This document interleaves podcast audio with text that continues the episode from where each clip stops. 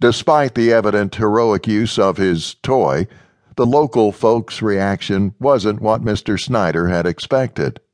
Instead of smiling faces and thankful citizens, he'd been shunned at best, nearly assaulted at worst. The people of Santa Fe were scared of him, or more accurately, his drones. Questions about privacy, the legality, and the morality of his winged robots dominated the public discourse.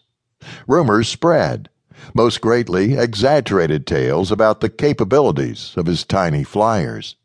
Some people thought the machines could see through walls, others whispering that the mad scientist up on the mountain was listening in on every conversation in the county.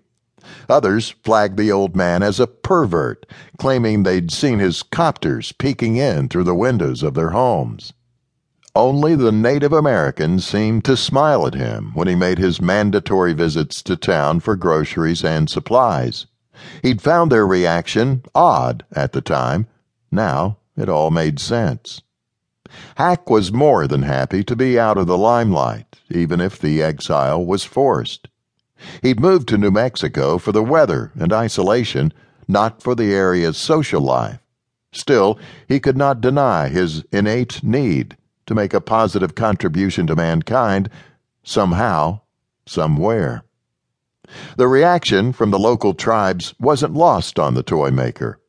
When the occasional need to leave his retreat did occur, he found the Native American culture an interesting diversion the area was thick with reservations and pueblos, some dating back to before the time of Christopher Columbus and his famous voyage. In addition to ancient ruins and abandoned cities, there always seemed to be dances, powwows, and mystical ceremonies taking place. The toy maker found a sort of kinship with the natives' way of interacting with the world. When society had fallen off a cliff, that bond was made stronger by the dichotomy of reactions Hack watched unfold. In regular terms, the general population seemed to go crazy. They had been addicted to modern conveniences delivered by electrical power, automobiles that practically drove themselves, and meals they obtained via a drive through sack. When all of those modern conveniences evaporated, anger and desperation began to surface. Most of Santa Fe was burned to the ground in the riots, neighbor against neighbor violence, taking almost as many lives as hunger and diseases. The reservations and pueblos, on the other hand, didn't seem to be affected at all. The Native Americans had never grown accustomed to the convenience of a local Walmart, and so never had to suffer withdrawal from its closing. Additionally, the people, as they called themselves, were accustomed to a life of scarcity, shortage, even poverty. They had never been spoiled by the digital age. When cell phones stopped working, the natives who had owned them set them aside and shrugged. Mainstream Americans would fight, scream, weep, and yell when they could not command four bars of signal. Most of the tribes had made considerable efforts to educate their youth in the old ways.